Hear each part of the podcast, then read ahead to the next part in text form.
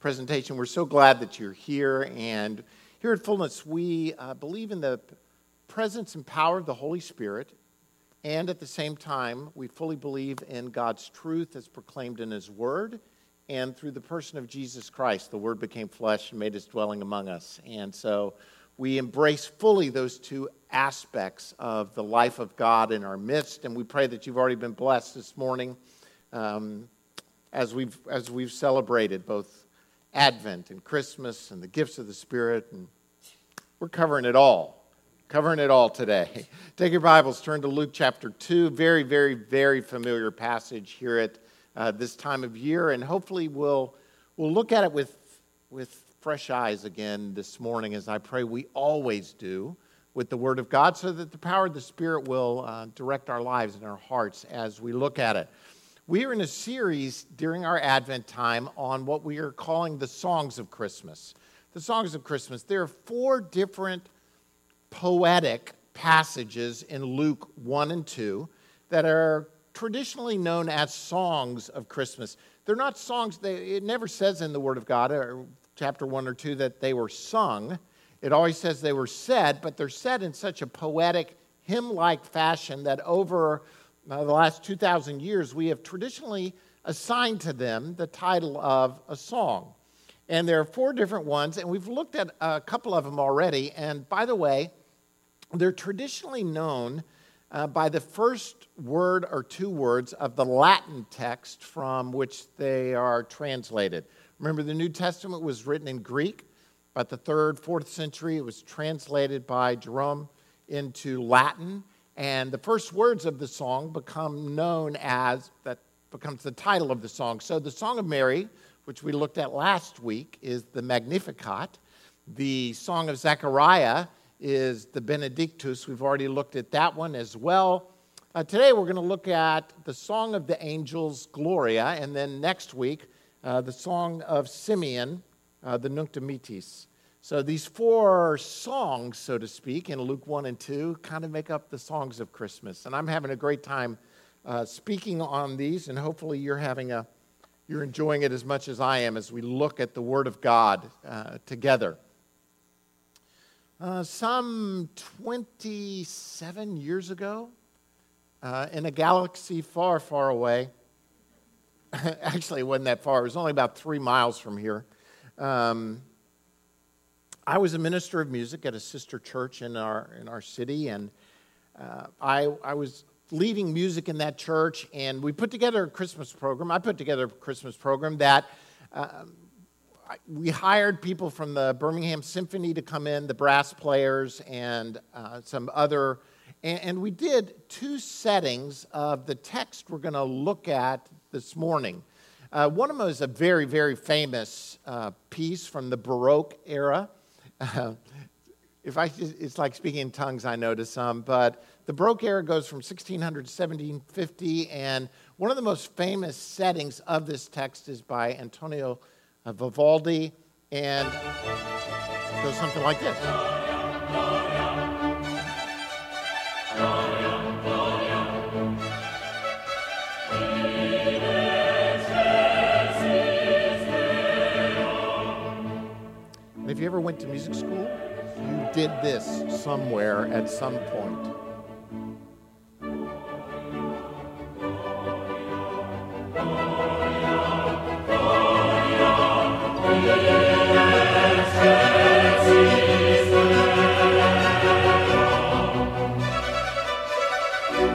Listen to some great Christmas music, I would recommend Vivaldi's Gloria. And then I did a 20th century setting of the same text by a British composer named John Rutter. This could be one of my favorite settings of music of all time.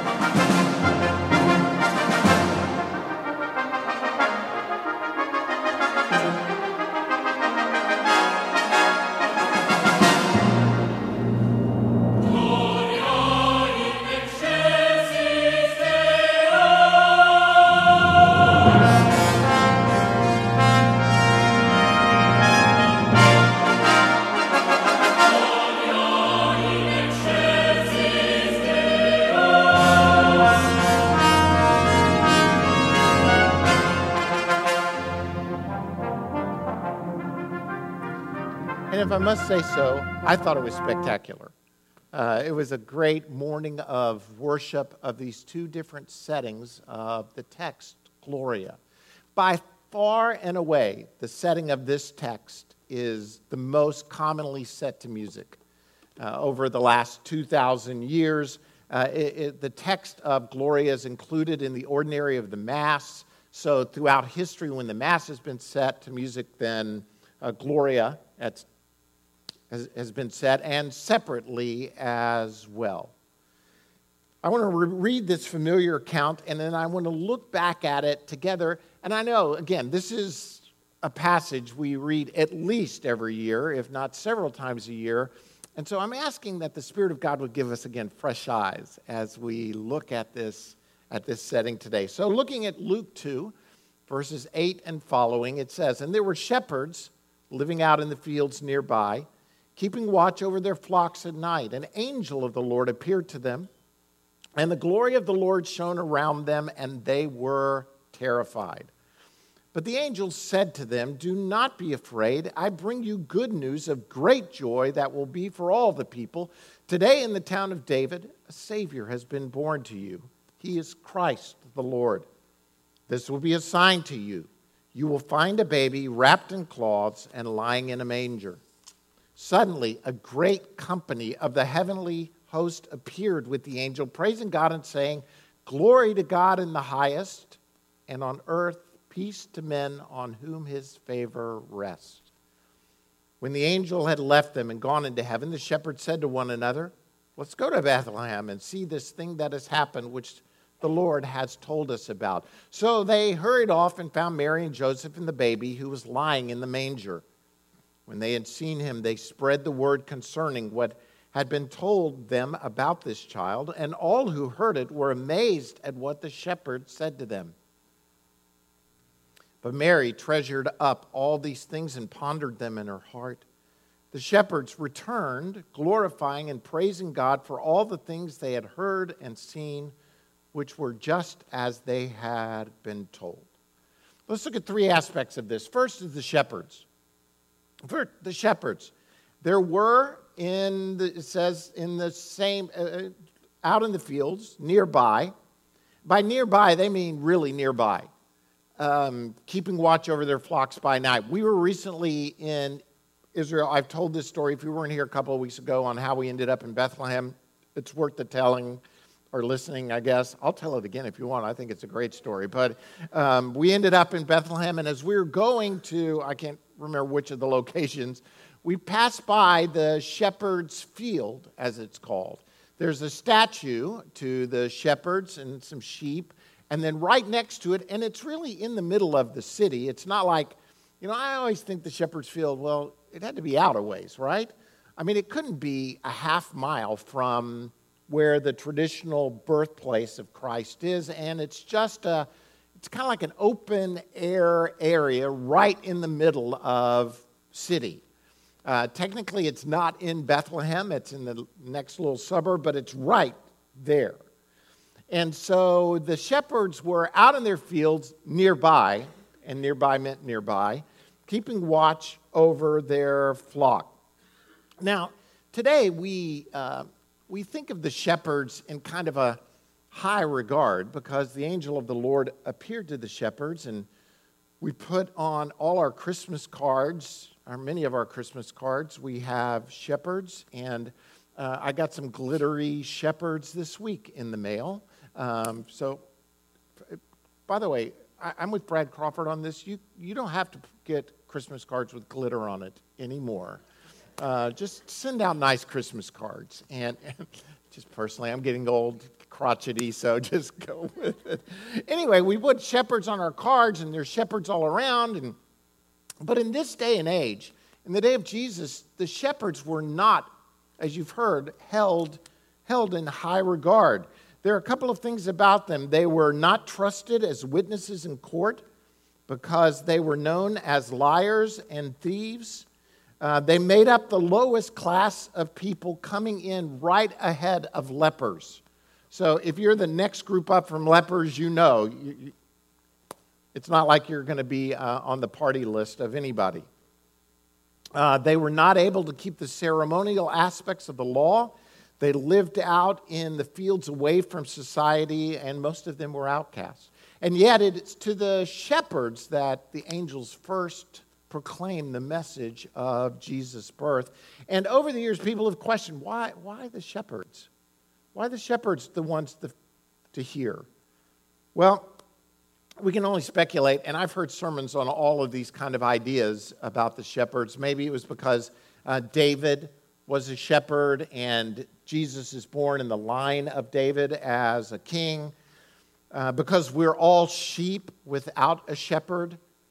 Because Jesus is the good shepherd.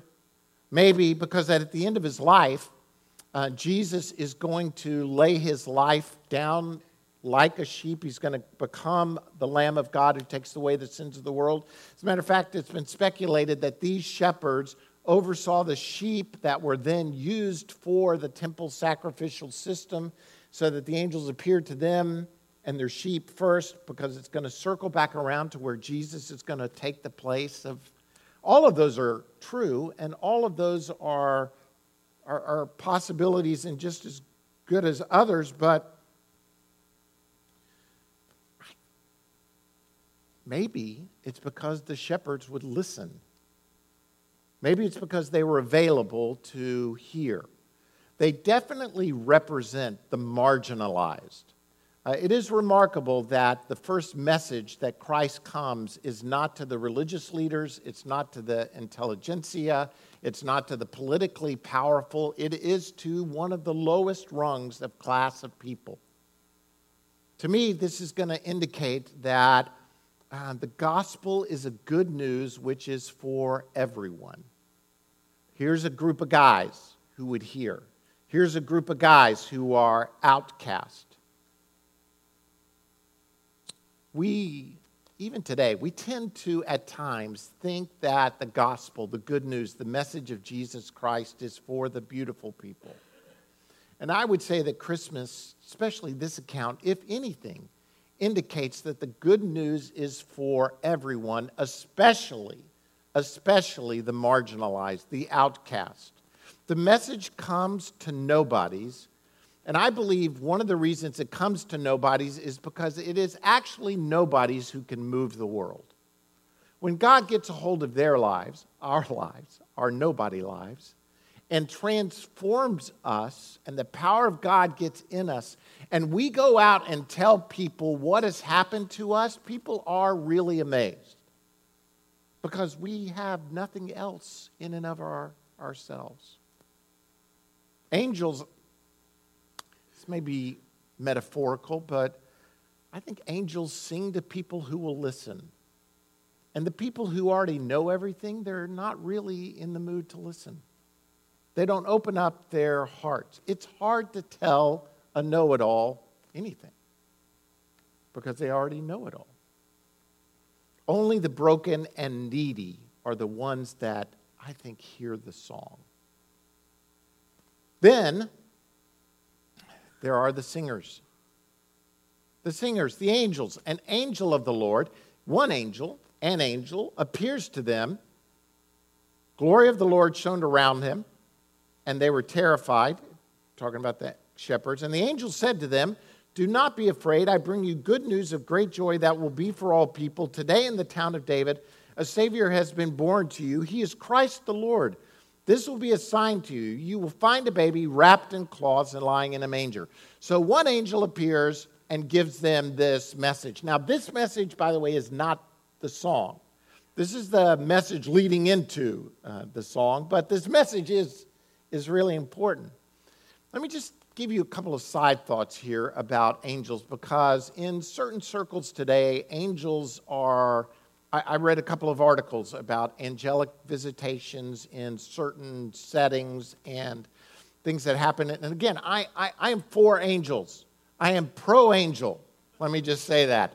I am for angels. But for those of you who think that one day you're going to die and get a harp and float on a cloud and get some wings and you're going to become an angel, it ain't happening. It's not happening. Angels are created beings. I had a conversation this week with someone trying to figure out, Have all the angels been created that God will ever create? In other words, is there a limit? Or can God make more? They're created beings by God. That we know.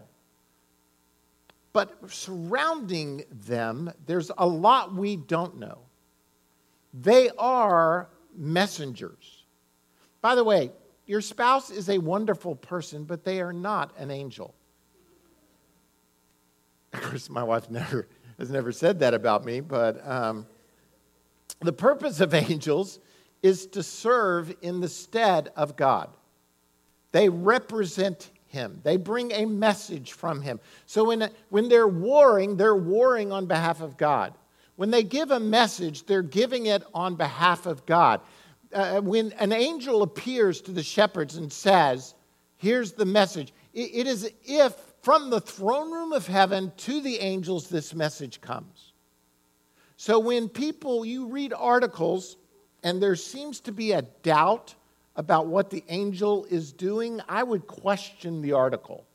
I would question the message. I would question because they're not acting on their own. They're acting as a representative, a direct representative of God. They are coming to speak. Why use angels? Why use them? I think it's very attention-getting to use an angel.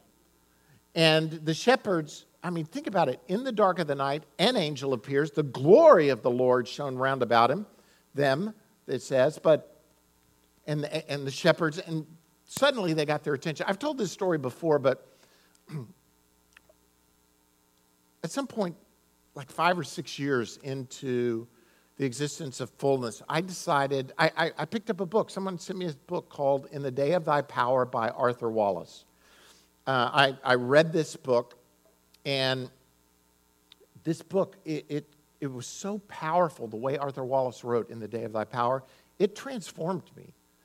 Really, it was one of those transformations. Every so often, I like books, as you know, and I'll read a lot, and I always find truth here and there, but not often do I read a book that transforms me, that just impacts me with this kind of power. So I decided to preach a series on revival or spiritual awakenings, because that's what this book was about, In the Day of Thy Power. God moves mightily in the day of His power.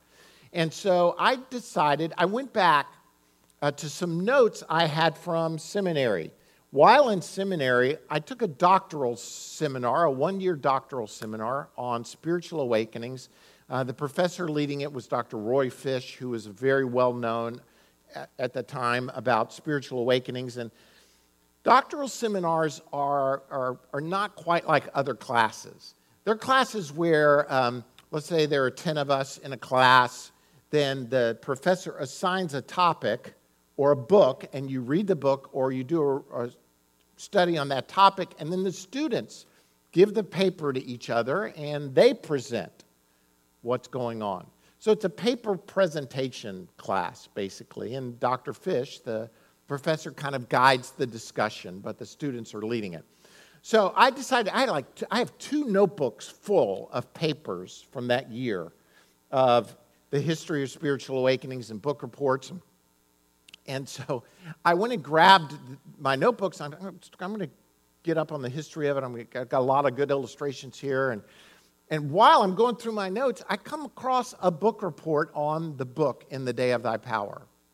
And I'm like, oh, somebody wrote a book report on this. And I look down, and I'm the one who wrote the book report on this book, In the Day of Thy Power. I have no memory of ever reading this book before, of seeing this book before. It definitely was not transformational for me. What was the difference? Now, you could say, well, I bet he didn't even read the book. Could be true. I don't know. When you're presenting all these papers, you got to read it at some level. What was the difference? The difference was I was in seminary studying to get a degree, doing all the stuff. It wasn't life to me. It was, when I was pastoring Fullness, I was at a point of desperation saying, God, I need you. I cannot do this. One place, I was pretty self-sufficient. One, I was totally out of my league. God gets our attention, and when he gets our attention, then we're in a position to listen. The angels came, and they gave this message, and this one gives this message. And let me break it down real quick. I'm not going to go through it all, but the angel says, and I'm going to say he, but just go with me on this. He says, it's good news. By the way, this is where we get the term gospel. The gospel, that literally gospel means good news. At its heart, Christmas is good news that should be shared with other people. And it brings great joy. The good news should cause exceedingly great joy in our lives. This is the word mega, by the way, mega joy. Here's what the angel is saying. This is great news, which is going to bring mega joy in your life. Now, it's hard to make that into bad news, isn't it? But the church has really worked hard at making the good news be bad news. To make the good news that should bring mega joy be condemning that then brings guilt. Hello? I mean, and we need to get back to the gospel. That my life has been transformed, and by Jesus coming, it brings great joy to my life. Going on, he says it's for all people. It's not just for one group, but it's for the whole globe. It's today. This event is happening today. And to me, this is saying this is a specific event in history. This is not some mythological maybe. This is a today event. A today event. It says in Galatians, but when the time had fully come, at the right time, God sent his son, born of a woman, born under law. He was born in the town of David. He comes to fulfill the promise of salvation that Jesus had to be a direct descendant in the line of David. He's born in that town. He's a descendant of David. He's a savior, which means deliverer. He came to save us from our sins. And the only people who need a savior are those who are sinners. People who never sinned don't need a savior. We've all sinned. We all need a savior. He is born to you. He's born for each and every one of us. He is Christ, the Messiah, the Anointed One, the Lord. Jesus is God and thus demands our total submission and allegiance. He has been born to each and every one of us. This is the prelim to the song. And then we have the song itself. It says in verses 13 and 14, suddenly, a great company of the heavenly host. So, yeah, I love the angels. You know, they're like, wow, one angel who then says, don't be afraid. I bring you good news, great joy. It's going to be for all people. Then it says, suddenly, a great company. So, out of one there come many. How many? Many, many. A great multitude appears with the angel, praising God and saying, glory to God in the highest, and on earth, peace to men on whom his favor rests. Can you imagine the shepherds? You're trying to process, oh, wow, this angel, he's telling me there's good news, a Savior has been born. Boom! Glory to God in the highest. And again, it doesn't say that they sang, but it says they were praising God. And I choose to believe that they were singing. It doesn't say they weren't. Praising can be singing as well as speaking it forth. I've done responsive readings before. I find music to the readings much more effective than just the reading itself, even though the reading of it is powerful as well. Nevertheless, this heavenly host appears praising God. By the way, the only place it talks about angels singing is in the book of Revelation. You can find places in Revelation where the angels sing. Revelation 5, for instance, talks about the angels sang a song, joining in with the heavenly host around the throne. Why did they speak or why did they sing? They sang because God gave them a song. Again, they are his messengers and they are delivering this, but at the same time, they're responding to this good news that's just been proclaimed. They are verifying this great message. Glory to God in the highest, and on earth peace to men on whom his favor rests. They sing because God gave them a song. There are times when, especially as I get older, that I start to sing, and the emotion of the song so overwhelms me that I can't keep singing. I don't know if you've ever, if that happens to you at times where there's just like something about the truth that you're proclaiming combined with the melody of the song, the emotion just chokes me up. Never used to happen to me when I was young. But the more I age and the more life kind of comes my way and things happen, the more number one, I want to sing, and the more challenging it becomes because praising God is so emotionally overwhelming for me. God gives us a song to sing. There's an ancient Chinese proverb that says something like this, the birds don't sing because they have answers, they sing because they have a song. God has given us a song to sing in our hearts and in our lives. And it's the same thing with the angels when they sang glory to God in the highest. But what do they sing of, really? They sing of peace. And on earth, peace to men on whom his favor rests. You know, if you start looking at this idea of peace, you may come away with the idea that the angels didn't get it right. Because since the angels sang, I looked up some stuff. There have been different studies on this over the past years. They sang of peace, but there hasn't been peace for really one day in the past 2,100 years over the earth. There have been 900 wars and 1,600 revolutions. That's an average of one a year for 100 generations. So wars did not cease after Jesus came. During the same basic period, these 21 years, there have been 8,000 peace treaties broken. Each of these treaties were supposed to last forever, but on the average, a treaty only holds together less than 2 years. As a matter of fact, I read one guy, his quote was this, something like, Washington has a large assortment, Washington, D.C., has a large assortment of peace monuments. We build one after every war. Why? Because we can't keep peace among nations. Were the angels wrong? I believe peace has come and a war has ended, but not the one we think about. The word peace, by the way, appears in the Bible over 400 times. In the New Testament, it means to join together, to set at one again.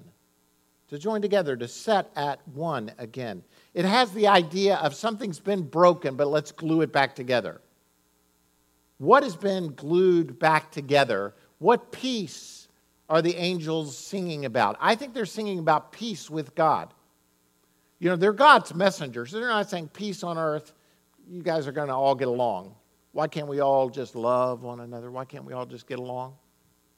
He's saying the angels are singing peace with God has been restored. It says in the book of Isaiah, he was pierced for our transgressions. He was crushed for our iniquities. The punishment that brought us peace was upon him. And by his wounds, we are healed. Now, many of you are thinking, well, you know, why did I deserve punishment? Well, you deserved punishment because of the sin, the wrongdoing of your heart. We've talked, this is the basis of the gospel. That wrongdoing, that sin, has separated us from God. That's one idea, a separation. Okay, God's over here and I'm over here. I'm separated from God. It'd be better for me to be with God. You know, I don't want to be separated from God, so I want to come into relationship with him. But if I don't, then I should just be able to go my own way. God, you go your way, I'll go my way. And, you know, we'll have kind of a truce between us. The Bible doesn't paint that picture at all. This separation is really enmity. It is a God. We are at war with God because of sin. It says in the book of Romans, for if, when we were God's enemies, and you may say, oh, wait a minute. When was I God's enemy? I never wanted to be God's enemy. I never declared war on him. God declared a war on sin. And because of the wrongdoing of your heart, you and he and his holiness, everything that is not within that realm of his righteousness and his holiness puts you at enmity with him.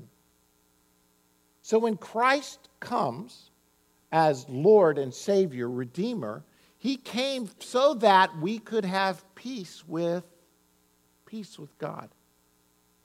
It's one of the primary effects of the gospel, really.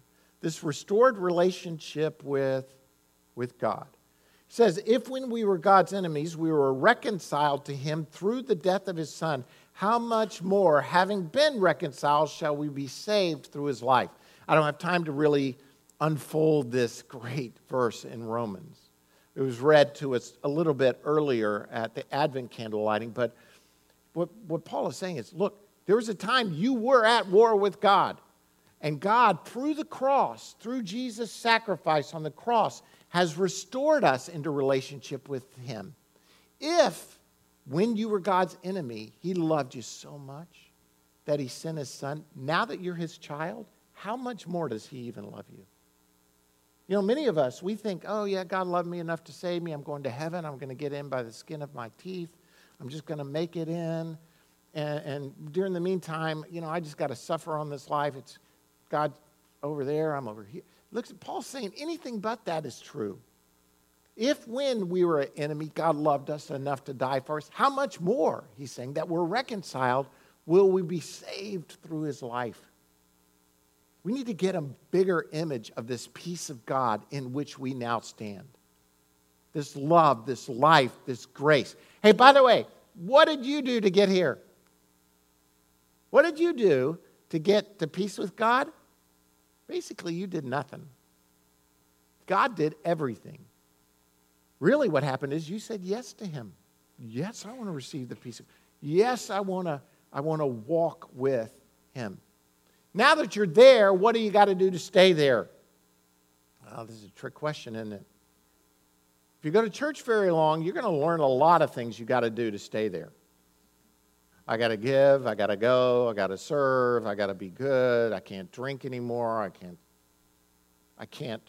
not going to even go down the list because it's so long and some of you will be offended by the list. Listen, you didn't do anything to get here, and you don't have to do anything to stay here except rely on his grace. Now, he's going to change you. You're not going to do all the same stuff you did, but you're not doing it in order to stay here. You're doing it as a response of love to him. Legalism is not a peaceful way to live. Legalism is like creating a treaty that can't be obeyed. Hello? And it'll just rob you of joy and peace. As ironic as it sounds, trying to do the right thing to get God's approval will actually steal your joy and your peace. Instead, rely on the grace of God. Because when you do, then you'll have the peace of God in your life. The peace of God will be in your life. Let me just say this. One of the things we don't have much of is the peace of God in our lives. We don't have this peace that transcends all understanding. Most of our hearts aren't guarded. Why is that? Why is that? Why are we so stinking stressed out all the time? Why is there such a lack of peace within us? Why are we like striving and not ever achieving because we're striving. Instead of resting in Him and letting Him direct our path,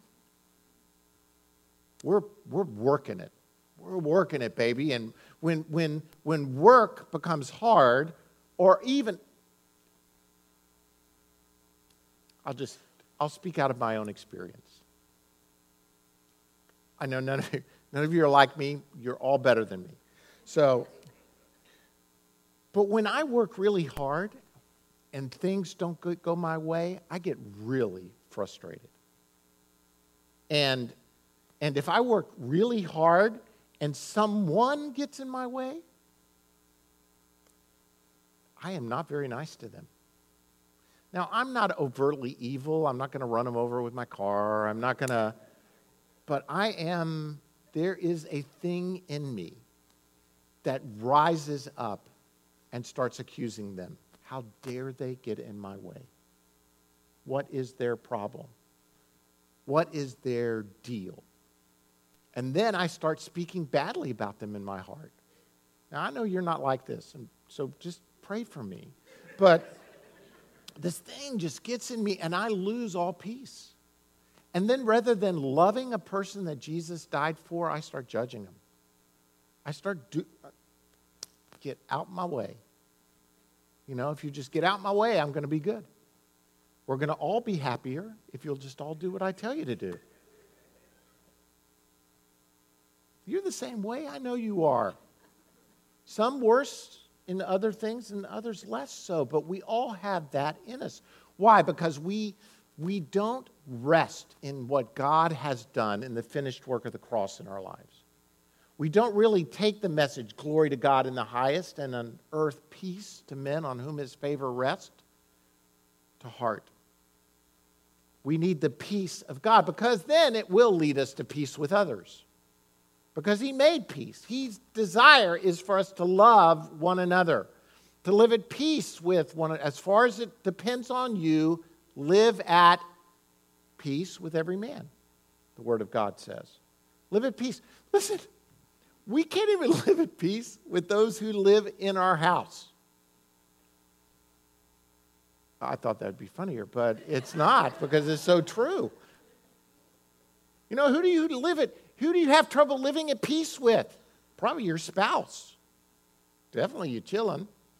I mean, really, your children, I mean, really, the people just in your close circle you have trouble. Then you get outside of that and you have less grace for them and less grace. Why? Because we are not resting in the peace. I know my children are wonderful. At least the two that are here today, and the rest we'll judge them later. But nonetheless, we need the peace of God to rule in our hearts. Because when it does, we have peace with God, we have the peace of God, and we have peace with others. And then the good news will shine from our lives. This message is good news. Don't make it bad news. Don't try and make it. Just let it flow in you. Receive the Gloria of the angels in your heart and in your life. And you do it by receiving Jesus. You do it by not just receiving the words that they spoke, but you do it by receiving the person of Jesus. What did the shepherds do after they got this message? The angels left them. Can't you see these guys just standing around this field? And it's kind of like, dang, that was good. We just had angels. And then just sit down and do nothing? No, they went. They went. Let's go to Bethlehem and see. And again, when I first read this younger, I thought, wow, it's a long journey. They had to go a long way to get to Bethlehem. They just had to go over a little hill. You know, it's just like right next to each other. I mean, Bethlehem and Jerusalem are only 6 miles apart. And their field is just like in a suburb of Bethlehem. You know, it'd be like almost. It's almost as close as saying, hey, let's walk down to Chick-fil-A, down at the bottom of the hill. Let's go see. Jesus is Chick-fil-A. Or, I know that's silly, but it's about that close. So okay, let's go and see what's happened, which the angels told us about. So they hurried off, and they found Mary and Joseph and the baby who was lying in a manger. Just like the angel said, Can you imagine them too? It didn't say which manger, but I'm sure there's only one baby in one manger at this time. They seen him. They went out. They spread the word concerning what had been told them about this child, and all who heard it were amazed at what the shepherd said to them. This lowly group of outcasts says, what the heck? I'm going to tell everybody I know about what I've seen. We saw angels. We saw the baby. Let's tell everybody. Mary, at the same time, is treasuring up all these things in her heart, trying to figure out what's going on. We studied Mary last week. You can look at that passage. The shepherds, what did they do? How many of the shepherds became apostles? How many of the shepherds became religious leaders? How many of the shepherds became kings? How many of the shepherds became pastors or teachers? Or how many of the shepherds became anything other than shepherds? We don't know. It doesn't say that they ever accomplished. Wouldn't you think that, wouldn't it be a great story? You know, one of the apostles, I was one of the shepherds that came. Martin Luther says something like this. The shepherds, what did they do after they saw Jesus? They went back to the sheep. And it was a good thing for the sheep that they did. They went back to their lives, but they went back to their lives transformed. Now, here's the gospel, the good news. God may do something, but he may just send you back into your home, into your workplace, into your school. Because why? Because that's where the gospel needs to go. The good news needs to be proclaimed in that place. Don't sit back and think, you know what? I've got the gospel. I've got the good news. When God gives me something big, I'm here, God. I'm ready. I'll go take it on. But rather, God is saying, be faithful with where you are. Live out this life of peace. You're a businessman? Work your business according to the glory of God. Letting the gospel transform. If you're a mom or a dad or a businesswoman, whatever the case may be, do it to the glory of God. Because God's glory, glory to God in the highest, and on earth peace to men in whom his favor rests, should be the message we're proclaiming every moment of every day. God has given us a song. My question is this. Everyone today here is singing a song somewhere. The question is not if you're singing, it's what you're singing. What is the song that's coming out of your heart today? What is the song, the melody that the world hears you singing? I pray that like that first Christmas, there'll be a song in our heart that when we proclaim it, it changes everything around us. Join me in prayer. Lord, we thank you for your power and presence in our lives. We thank you for the truth that you didn't come to the most educated, the most upright, the most powerful, but instead, Lord, you came to proclaim this good news of great joy, which is for all people, to a marginalized group, an outcast group. And Lord, may we too, may we understand, Lord, we don't have to be something in order to hear from you. We just have to be available and willing. May we also realize that the message we proclaim is for all people. May we go out from this place sharing and singing the good news to the world around us. Lord, we thank you that your love, it is not held back. It is in many senses reckless in that it just is distributed to the people around. Lord, we thank you. May our hearts be changed in your presence and in your midst. In Jesus' name, amen. Amen. We're going to worship.